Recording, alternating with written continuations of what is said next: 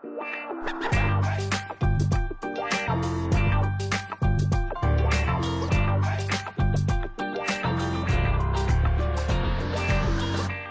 bij weer een aflevering van de Anders Denken podcast. Voordat ik zo meteen onze gast ga introduceren, wil ik jullie graag wijzen op het volgende.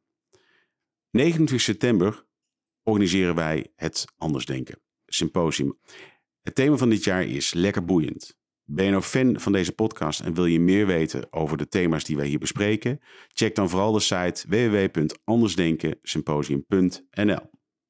Vandaag hebben wij te gast Jan de Graaf. Jan de Graaf is werkzaam bij het AWVN. Jan, welkom. Dankjewel.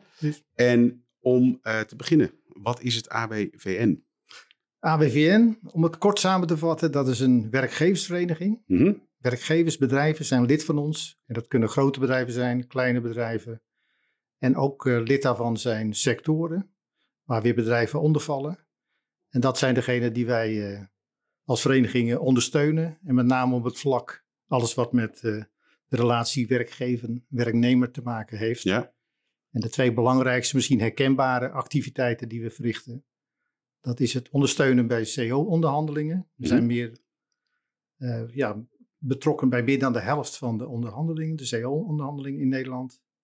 Um, en als het gaat om de aspect van belonen, mm-hmm. dan is een grote activiteit van ons, uh, ons functioneringssysteem uh, Orbe. Ja. Dus dat is eigenlijk waar de markt uh, AWVN van kent. Maar natuurlijk doen we veel meer. Daarover later. Heel goed. Nou, uh, welkom bij onze podcast. Uh, nou, zoals we net al in, voordat we de, de uitzending zijn gestart, kort bespraken, proberen wij wat diverse onderwerpen onder de aandacht te brengen voor onze HR-luisteraar en alle andere luisteraars die zich daartoe geroepen voelen. En we hebben je uitgenodigd om specifiek te praten over het, het onderwerp, het generatiepact. Vertel eens aan mij als leek, los van de informatie die ik heb kunnen inwinnen, wat is dat generatiepact? Oké, okay, wat is generatiepact? Hoe zou je dat kort kunnen omschrijven? Nou, wat uh, de omschrijving die ik althans veel gebruik, dat is uh, een regeling waarbij oude werknemers in staat worden gesteld om korter te werken. Die doen als het ware een stapje terug. In ruil waarvoor uh, met name jongeren door bedrijven kunnen worden aangenomen. En vandaar het woord generatiepact. De oude doet een stapje terug en in ruil daarvoor, dat is dan het pact, kunnen jongeren, en dat was in die tijd nog, waren dat uh, kansarme jongeren met name, ja. uh, die werden dan van de straat geplukt en bij de bedrijven in dienst genomen. Mm. tegelijkertijd is dat natuurlijk heel mooi om te constateren dat dat toen zo werkte. Mm. Het woord generatiepact wordt nog steeds gebruikt. Mm. Maar de, de situatie van de jongeren op de arbeidsmarkt die is wel heel sterk veranderd. Dat kan je wel zo stellen, ja. De huidige arbeidsmarkt is uh, redelijk uh, overspannen. De, de, kranten staan vol met arbeidsmarktkrapte en dat is een, uh, een item wat dat op dit moment natuurlijk heel, heel actueel is. Ja. maar misschien komen we daar later nog wel op, want met name bij generatiepact betekent dat toch dat je als mensen minder gaan werken, dan leidt dat in beginsel tot een, een extra krapte. Ja. Wat zou het, wat, want is het, is het doel dan nog, nog Klopt het doel nog? Ja, klopt het doel nog? Nou, ik denk dat het doel, uh, als het gaat om het aannemen van jongeren, mm -hmm. je zou dat een hoofddoel kunnen zien, maar ik denk dat dat nooit het hoofddoel geweest is. En dat zie je ook aan de afspraken die nog, uh, ook op dit moment nog uh, aan tafel worden uitonderhandeld. Dan zie je eigenlijk dat het vooral gaat om de groep ouderen die het moeilijk hebben, die ja. misschien een zwaar beroep hebben gehad. En die het echt lastig vinden, met name ook in ploegendiensten, om het vol te kunnen houden tot hun AOW-leeftijd, waarbij natuurlijk ook een rol heeft gespeeld dat we zien dat die AOW-leeftijd door de politiek natuurlijk wat naar achter geschoven is. Ja. Als we kijken naar de groep uh, uh, ja, die nu een paar jaar voor de AOW staat, die hebben te maken met een pensioen of een AOW-leeftijd van, van 67 jaar. Dus dat ja. betekent toch wat langer doorwerken dan oorspronkelijk men had gedacht. Ja. ja. En um, wat voor regelingen betreft het in het generatiepact? Wat, wat, wat zijn de is er een standaard? Is het altijd maatwerk? Ja, de, nou aan de ene kant is er geen standaard. Mm -hmm. Aan de andere kant is er wel een standaard. En dat zijn dan vooral, waar kun je aan generatiepact aan herkennen? Ja. Want het is eigenlijk maar een woord. Maar als je kijkt wat het doet voor, uh, voor de ouderen, mm -hmm. dan is het eigenlijk niks meer of niks minder dan dat ouderen in staat worden gesteld om korter te werken. Mm -hmm. Op zich kunnen ze dat al. Een oudere die zou op grond van de, van de wet al een verzoek kunnen doen om uh, parttime te gaan werken, in deeltijd te gaan werken. Alleen dat heeft natuurlijk ook wel inkomenseffecten. Ja. En wat is nou een typisch kenmerk van een generatiepact? Dat als het gaat om het inkomenseffect, dan zie je in bijna elke regeling dat dat uh, inkomenseffect tussen de werkgever en de werknemer wordt verdeeld. Dus de, als het gaat om het korte werken, daarover krijgt de werknemer, als hij 20% korter werkt, dan krijgt hij nog een rugzakje van 10% als loonaanvulling. Hm. En, en, dat is dus 50 van 20. Dan hak je precies het korte werken, hak je dan uh, doormidden. Ja. Um, en dat klinkt natuurlijk heel sympathiek, een 50-50 verdeling. Uh, maar dat betekent dat die 10% aanvulling wel door de werkgever moet worden betaald. Het is vooral dus de optiek ten opzichte van, zou die werkgever alles hebben betaald? Ja, dan is het 50-50. Ja. Maar het uitgangspunt is natuurlijk, als je 80% gaat werken, dan hoort er ook een loon bij. Hè, van dienovereenkomstig 80%. Ja. ja. Is, een, uh, is het verplicht voor een werkgever? Dat zou kunnen. Het is in beginsel is het niet verplicht. Er geldt geen enkel wettelijk voorschrift, ook niet vanuit de arbo- of gezondheidsmotief, om een regeling aan te bieden. Uh, maar niet uit te sluiten is dat er natuurlijk in een sector, in een bedrijfstak afspraken, afspraken zijn gemaakt. Mhm. En als je als werkgever lid bent van uh, de partij die betrokken is, hè, van de werkgeverspartij die betrokken is bij de CO, dan moet je ook houden aan de CO. Dat kun je voelen als een verplichting. Nou, eigenlijk is dat ook zo. Um, en een stukje wettelijke verplichting kan ook aan de orde zijn als een CO algemeen verbindend is verklaard. Dan hoef je geen lid te zijn van die werkgeversorganisatie. Uh, maar dan moet je wel houden aan, uh, zolang die CO althans algemeen verbindend is verklaard, aan de regels die erin staan. Ja. En organisaties die geen CO hebben, zoals wij uh, bij Paradigma bijvoorbeeld? Ja, nou, er, nogmaals, er geldt geen enkele wettelijke verplichting, maar stel dat je het als organisatie wenselijk vindt of je denkt dat, er, dat je een, een casus hebt om zo'n regeling aan te bieden. Je denkt dat er voordelen zijn aan zo'n regeling. Omdat je bijvoorbeeld ziet dat werknemers op wat oudere leeftijd, dat die inderdaad moeite hebben om die eindstreep te halen. Mm-hmm. Nou, dan zou je daar eens naar kunnen kijken en dan zou je kunnen zeggen, nou, misschien geen gek idee om zo'n regeling af te spreken. Waarbij je dan wel heel goed erover moet nadenken, wat ga je dan doen? Ga je dan een collectieve regeling maken? Hangt ook een beetje af van de grootte van de organisatie. Je zou ook kunnen zeggen, nou als we het al doen, dan is een generatiepactregeling, althans iets wat een kenmerk heeft van de generatiepactregeling, mm. dat hebben we in onze toolbox. En als er een individueel geval is, of we denken dat uit een gesprek met de werknemer, je moet altijd in gesprek gaan en blijven met de werknemer, als dat een oplossing zou kunnen zijn, waarbij die werknemer je merkt, nou die heeft net echt dat extra setje nodig mhm. om uh, die stap ook te maken om korter te werken, nou dan kun je zo'n afspraak maken. Ja, oké, dus het komt eigenlijk ook neer, zoals bij heel veel van onze onderwerpen, dat het gaat over dat je met elkaar gesprek aan moet gaan. Wat is nu echt de behoefte van Daar moet je eigenlijk wel mee beginnen. Wat is de behoefte van werknemers? En die, uh, die zou ik zeggen, nou dus altijd de behoefte misschien om korter te werken. Dat, mhm. In het algemeen geldt inderdaad dat het bijdraagt aan zijn duurzame zetbaarheid. Ja. Om het zo maar te zeggen. En dat moet je natuurlijk afwegen tegen toch de extra inspanningen en kosten die de werkgever uh, moet maken. Want die zijn er ook, hè? want uh, ten opzichte van gewoon deeltijd werken, mhm. is het wel zo dat de werkgever extra kosten maakt. Ja. Het is namelijk de loonaanvulling. Ja. En ook een belangrijk kenmerk van een uh, traditioneel generatiepactregeling is dat het pensioen wordt voortgezet op basis van het oorspronkelijke loon. Ja. Op basis van 100%. En daar komt ook die combinatie, bekende combinatie 80, 90, 100 vandaan. Dus 80 werken, 90 loon en 100 pensioen.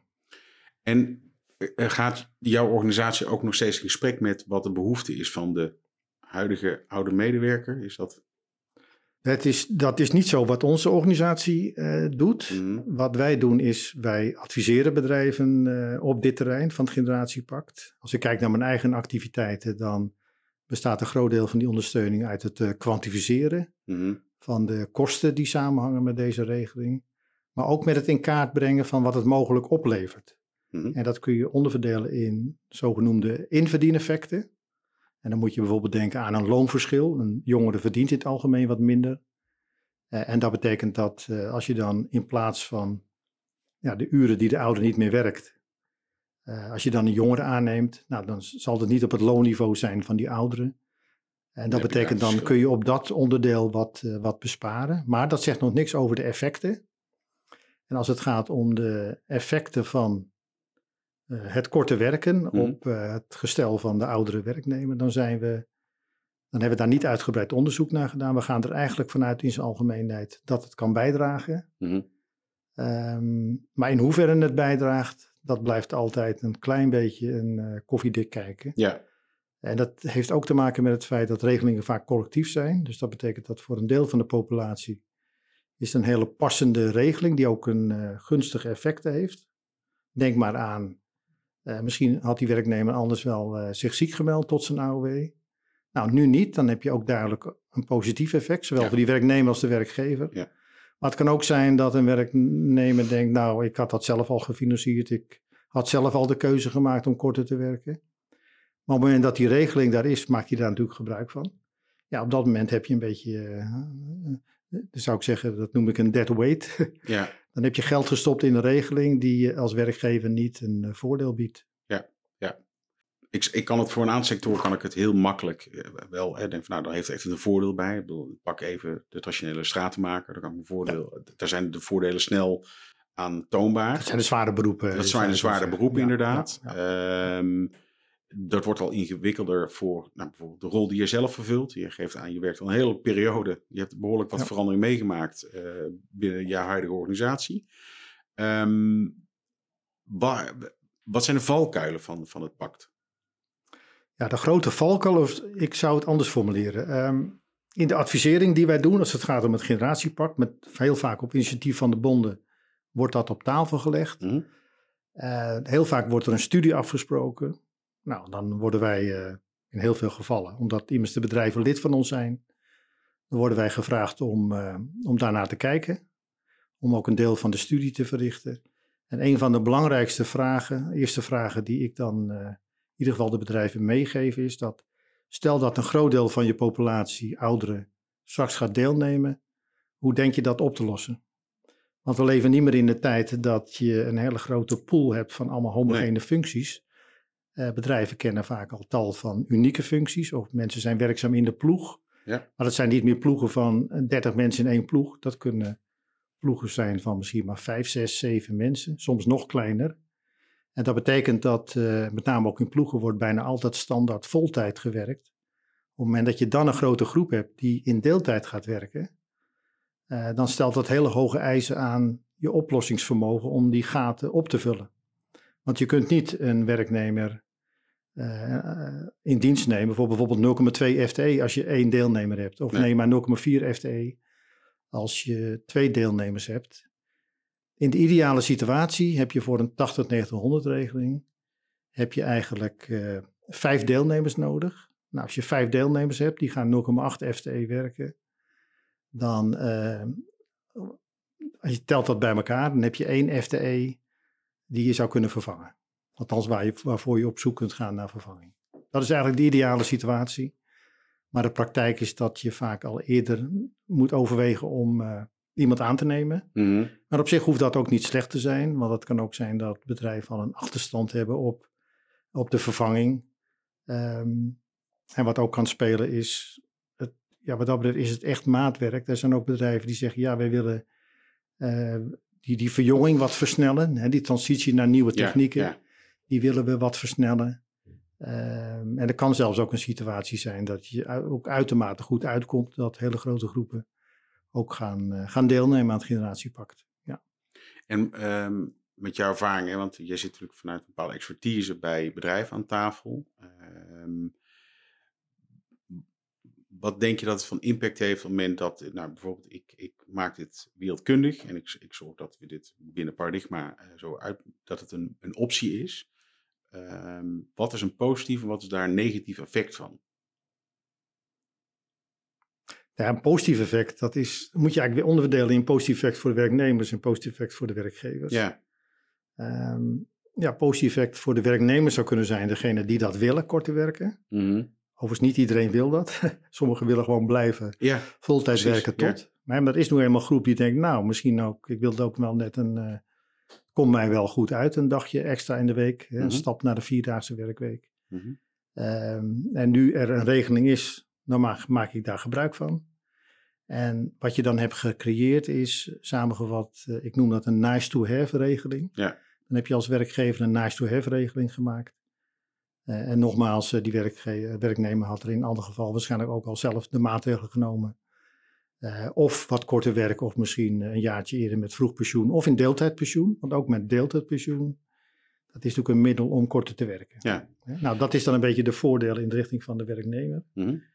Ehm, je vroeg ook nog naar de nadelen, had ik dat? Ja, nou, kijk, meer het, voor de- het ja. is natuurlijk wel dat moment dat het een, een gegeven wordt. Ik, ik, ehm, ehm, wat je zegt, hè, het kan natuurlijk ook nou, misschien wel beledigend zijn voor de, de medewerker die nog gewoon heel graag gewoon zijn, zijn, zijn volledige eh, lief en zaligheid Ja. eh, in zijn werk wil leggen tot aan zijn pensioen. Ehm, ik ben heel erg benieuwd hoe dat dan, wie daar nou gebruik van gaat maken. Ja. En in hoeverre, kijk, als ik kijk naar de huidige generatie, we hebben, we hebben veel 20 en 30ers werken. We hebben heel veel starters die eigenlijk gewoon starten met vier dagen. Die zeggen, nou, Ja, dat is een modern verschijnsel. Dat, Dat eh, is- dat ja, merken wij precies. ook als organisatie. Ja. Dat, eh, dat ook is die jongeren die bij ons in dienst worden genomen, die hebben al vanaf de start behoefte om niet vijf dagen te werken. Maar Ja. eh, die willen ook wat tijd voor vrije tijd. Ja, En die precies. kiezen voor een deeltijdcontract, dat klopt. Ja. Dus dat zal ook wel impact weer hebben op het, het generatiepact van de toekomst. Ja, dat kunnen. Al is het wel zo dat je moet ook voldoen aan gelijke behandeling. En dat betekent dat in het algemeen, als je generatiepactregeling eh, afspreekt, dat betekent dat de werknemers die in deeltijd werken, maar dan moet het nog wel een beetje een volwassen contract zijn, dus zeg maar tenminste nog 50% contract. Ja. En die mogen dan ook naar RATO deelnemen. Hè? Dus als je 50% werkt, Mhm. dan ga je overstappen naar eh 40% Ja. werken. Ja. Et cetera. Met ook bijbehorende gevolgen voor loon en pensioen. Ehm, hoe zou ik ehm, eh, eh, draagvlak kunnen creëren? We hebben daar niet, een, bij ons is daar nog geen sprake van. Hoe zou ik draagvlak moeten creëren voor dit pact binnen onze eigen organisatie? Ja, ik denk zelf dat de draagvlak als het gaat, eh, het creëren daarvan voor de werknemers, dat dat eigenlijk niet zo'n rol speelt. Mhm. Ehm, en dat heeft te maken met het feit dat, stel dat zo'n regeling zou worden afgesproken, Mhm. ja, laten we maar jullie organisatie als voorbeeld Ja, eh, nemen. Ja, dan denk ik dat werknemers eh, daarvan kunnen denken, nou ja, leuke regeling voor de, hè, voor de wat oudere collega's onder ons. Ja. Eh, en een aantal zullen daarvan eh, gebruik gaan maken. Er zal wel over nagedacht zijn ook door de werkgever dat Ja. dit kennelijk nodig is. Mhm. Nou, prima. Dus als dat onderdeel is van zeg maar een jaarlijks onderhandelings- of resultaten tussen Mhm. aanhalingstekens, dan denk ik dat er in het algemeen vanuit werknemersoptiek niet veel bezwaren zullen opkomen. Ehm, en dat heeft te maken met het feit dat eh, voor de groep eh, eh, die buiten die scope van de generatiepactregeling vallen, heeft het eigenlijk niet een direct een voelbaar effect of een meetbaar effect. Het wordt eigenlijk pas meetbaar als er ook bijvoorbeeld heel duidelijk een, op een ander onderdeel, als dat wordt ingewisseld om deze maatregel te financieren. Ja, precies. Dus stel je zou onderhandelen over een loonsverhoging van 4%. En je zou zeggen, nou ja, we, we geven niet 4%, maar we geven 3% omdat dit nog moet worden gefinancierd. Ja, dan kan het wel zijn als je dat zo openlijk op tafel legt. Dat, dat, dat ook de- de jongeren Ja, daar wat precies. gaan vinden. Die zeggen, Ja. ja, maar waarom moeten wij nou wat inleveren Ja, ja. eh, voor de ouderen? Ja. Ja. Maar in het algemeen is de solidariteit in Nederland, je kunt het ook positief opvatten, tussen oud en jong, die is, tussen de generatie is nog wel aanwezig. Ja. Als je het maar niet overstretcht. En wat bedoel je daarmee als je maar niet overstretcht? Nou Ja, je kunt ook uitermate gunstige regeling maken voor ouderen. Je ziet dat eh, eh, ook in situaties van extra ADV voor ouderen die volledig worden doorbetaald. Mhm. Waarbij er, eh, dan heb je het echt over korte werken van 10, 20 procent. Dat is natuurlijk best een kostbare regeling. En als je dan kijkt wat jongeren daarvan krijgen, hoeveel uren moet dan de, Ja. jo- de groep Ja. jongeren maken? Ja, die krijgen dan eigenlijk alleen maar de wettelijke vakantie en misschien nog vijf eh, bovenwettelijke. Ja. In totaal 25 en that's it. En dat vind ik wel een voorbeeld van een scheve verdeling. Ja. En dat betekent dus extra druk op, op solidariteit. Nu, we hebben- ik gaf het net al een klein beetje aan, nu wordt het ook wel eens gezien als een soort eh, leeftijdsdiscriminatie. Eh, wat zijn jouw ervaringen ermee? Want het is natuurlijk om een reden in het leven geroepen, dit generatiepact. Ja, het is in, de, in de kern is het een voorbeeld van uh, ongelijke behandeling. In ieder geval, je maakt een onderscheid op grond van leeftijd. Ja. En in die zin ongelijke behandeling. Um, en als je kijkt, uh, uh, ja, dan moet je vervolgens de vraag stellen, is dan sprake van een verboden onderscheid? Hè? Mm. Want je mag nog wel onderscheid maken. Maar dan moet je dat wel uh, voldoende kunnen beargumenteren waarom je dat onderscheid maakt. Ja. Dus dan moet je dat, zou je dat wat meer juridisch moeten duiden. Is daar wel voldoende aan gewerkt? Ik weet nog goed in de begintijd van de wet gelijke behandeling. Toen werd daar uh, vooral heel, door juristen heel veel over geschreven en hoeveel eisen dat allemaal aan moest voldoen. In de dagelijkse CO-praktijk uh, valt dat reuze mee. Op het moment dat bonden met werkgevers zo'n afspraak maken, dan wordt er impliciet van uitgegaan dat men dat uh, afgewogen heeft gedaan. En daarmee impliciet wordt dus voldaan aan nou ja, het, het, opheffen van, de verboden, van, het, van verboden onderscheid. Hm, Oké. Okay. Ja. Oké. Okay. En uh, hoe ziet het generatiepact van de toekomst eruit? Hoe ziet het generatiepact van... Dat vind ik een hele mooie vraag. Um, waarbij er eigenlijk twee effecten zijn. Um, want generatiepact is iets waar we al de afgelopen vijf, zes jaar bij bedrijven mee bezig zijn. Mm -hmm. En uh, voor een aantal bedrijven is het nog steeds uh, actueel.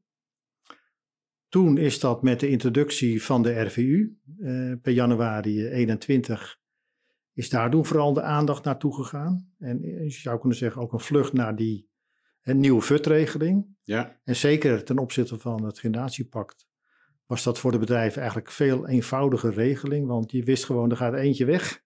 En je kunt er gewoon eentje voor, als dat nodig is, kun je dan aan vervanging denken. Dat gaat één op één. En terwijl bij het generatiepact moet je er echt, is het een beetje puzzelen hoe je, Ja, die, vervanging, eh, hoe je die vervanging moet regelen. Dus we gingen als het ware, als je kijkt naar die RVU, wat een tijdelijke regeling is, hè, want die loopt tot eind 25 qua instroom, ehm, gingen we eigenlijk even een stapje terug. Nu denk ik dat ehm, als die RVU-regeling weer eh, is afgewikkeld, want die zal waarschijnlijk niet worden verlengd, op grond van de wetenschap die we nu, eh, die we nu hebben. En dan denk ik dat eh, de generatiepact als middel om weer ervoor te zorgen dat die ouderen die eindstreep kunnen halen gezond, dat dat toch weer qua belang komt, eh, komt bovendrijven. En dan de vraag, die GP-regeling generatiepact van de toekomst. Ik denk dat die voor een groot deel in stand blijft. Mhm. Want waarom zou je daar nog heel veel aan, eh, aan veranderen? Maar het kan wel zijn dat die weer wordt ingehaald door een nog nieuwere regeling. Daar zijn we op dit moment ook heel druk mee bezig. Wat ook in het pensioenakkoord overigens is opgenomen. En dan hebben we het over de mogelijkheden van verlofsparen. Oké. Ja. En als je dat even op een rijtje zet nu, dan zou je kunnen zeggen, nou voor degenen die op dit moment heel kort voor de AOW staan, zeg maar drie jaar, twee jaar, kan de RVU nu een optie zijn, een goede Mhm. optie, als die is afgesproken. Dan heb je wat meer in den brede, zeg maar de groep vanaf 58, 60, ehm, maar ook 62, hè, want niet elke generatiepactregeling gaat in vanaf 58. We zien ook heel veel eh, rond eh, vijf jaar voor AOW, kom je zo rond 62 uit. Nou, dat is als het ware de volgende groep. Hè, als het gaat om het onderwerp duurzame zetbaarheid. En wat meer in zijn algemeenheid, dan krijg je straks daarna, en eigenlijk voor iedereen, eh, de regelingen van verlofsparen. En het mooie van verlofsparen vind ik, dat als je dat echt, als je daar op tijd mee begint, dan kun je ook een regeling bieden die, waar het element van solidariteit, dat je, heb je er grotendeels uitgehaald. Ja. En want ook generatiepact is weer een vorm van onderscheid. Ja. En het mooie vind ik van een verlofspaarregeling is, dat als je dat goed doet, dan heb je eigenlijk geen eh, druk op die solidariteit tussen de leeftijden. Ja. Het is net als met pensioen straks, het nieuwe pensioenakkoord. Iedereen spaart voor zijn eigen potje. En dat geldt dan hier ook. En biedt ook de flexibiliteit voor de jongeren, degene die in spitsuur van hun leven staan. Ja. Je zal maar net eh, twee kinderen hebben thuis. Ja, eh, ja. en ze willen niet slapen. Nou ja, of je hebt dat nodig, eh, dat je dan ook in die periode tussentijds verlof kunt opnemen. Het enige nadeel van die regeling is dat, ja, dat vereist wel dat je spaart. Dus dat je hebt een spaartijd nodig. Deze regelingen die werken vanaf het moment dat je het afspreekt. Ja. Ja, dan heb ik nog een hele inhoudelijke vraag. Hoe werkt het dan? Want de, de, de, de mensen hoppen natuurlijk van baan naar baan. Hoe werkt het dan met het verlofsparen? Als mensen gaan hoppen van baan naar baan, dan werkt dat, eh, op dit moment werkt dat niet. Nee. Of je moet daar heel veel moeite voor doen.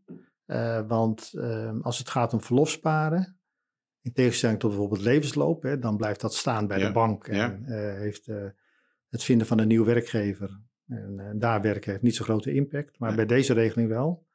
Eigenlijk werkt het alleen zolang je bij je, je laatste of je eigen werkgever bent. Ja. dus daar is nog wel wat, wat nodig in de tekentafel. Als je, dat zou willen, als je dat toekomstbestendig zou willen maken, want je hebt helemaal gelijk, dat is inderdaad wel een groot nadeel dat, uh, ja, dat het eigenlijk alleen maar een klein beetje werkt als je ook bij, bij je huidige werkgever blijft. En ja, ik kan me voorstellen dat je dat, ik ben daar een slecht voorbeeld dus van, maar dat, dat je dat niet een, uh, een goede zaak vindt. Hè? Dat je op basis van die, hè, degene die veel van werkgever wisselen, ja. Uh, dat het voor die groep geen, geen optie biedt. Dat is jammer. Nou ja, ja zeker. Want ik denk dat dat wel de nieuwe werkelijkheid is. Dat, dat is een nieuwe werkelijkheid wat je bedoelt. Ja, ja precies. Hè? Dat is natuurlijk dat, dat mensen niet meer 40 jaar voor dezelfde baas werken. Uh, ja. Dan wordt dat wel een ingewikkelde.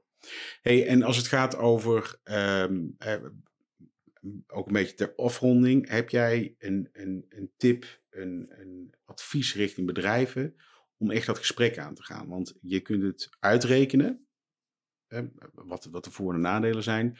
Waar ik altijd heel erg geïnteresseerd in ben, uh, wat is de impact voor de mens en hoe zorg je nou dat je in, op basis van het gesprek um, nou, daar pas, het meest passende advies in geeft? Ja, ja. Nou, ik vind een hele mooie vraag. En eigenlijk komt dat ook wel overeen met het beeld wat ik heb. Met name voor de organisaties die uh, misschien op dit moment nog niet zo, uh, nog niet zo aan gedacht hebben. Mm. Wat zouden die nou kunnen met het generatiepact? Dan kom ik toch weer terug op uh, het voorbeeld wat ik net gaf. Beschouw het nou eens gewoon als een stuk gereedschap, als een middel die in je toolbox zit. Ja. Ga gewoon eens om je heen kijken. nou, hoeveel oudere werknemers heb ik? Dat kunnen bijvoorbeeld vijf, zes, zeven zijn in je organisatie. vaak heb je wel een beeld van van degene die nog makkelijk mee kunnen. Die kunnen wel tot een 70 doorwerken. Ja. Maar er zullen wellicht ook een aantal zijn die uh, ja, misschien ook wat lichamelijke of uh, psychische ongemakken krijgen. Of sowieso waarbij de veranderingen in het werk ertoe leiden dat je daar eens uh, met die werknemers erover goed in gesprek moet gaan. Ja. En dan kan het korte werken. Ja, dat kan dan een van de gereedschappen zijn, een van de middelen zijn om dat in te zetten. Dus mijn advies zou zijn, ga gewoon eens om je heen kijken naar de naar de scope van deze groep ouderen. Ja. Ga gewoon eens daarmee, daarover in gesprek. Goed luisteren naar wat die werknemer wil. Ja. Wat zou voor hem uh, kunnen passen. Uh, en dan is dit één van de oplossingen. Maar niet meer dan dat. Het is niet een, uh, een panacee. Het is niet een, nee, het is niet de waarheid, wat, of, de, de waarheid of wat ja, alles precies. oplost. Um, maar voor bepaalde werknemers, uh, oude werknemers, kan dit een. Uh, nou, ik vind het wel mooi dat, dat als je het als bedrijf, dat vind ik wel een mooi inzicht voor mij, dat als je het benadert als, als een uh, middel uit je toolbox, dan ja. kan het een uitkomst bieden, maar het is niet het enige. En het gaat mij ook dat, dat mensen zelf de verantwoordelijkheid nemen voor de keuzes die ze maken. Exact. Ja. daarmee wordt het volgens mij win-win. Ja. Jan, mag ik jou bedanken voor jouw komst en jouw input. Dankjewel. Ehm, informatief en uh, ik wil de luisteraar graag bedanken. Dit was weer een aflevering van de Anders Denkers podcast. Graag tot de volgende keer. Graag gedaan, dankjewel.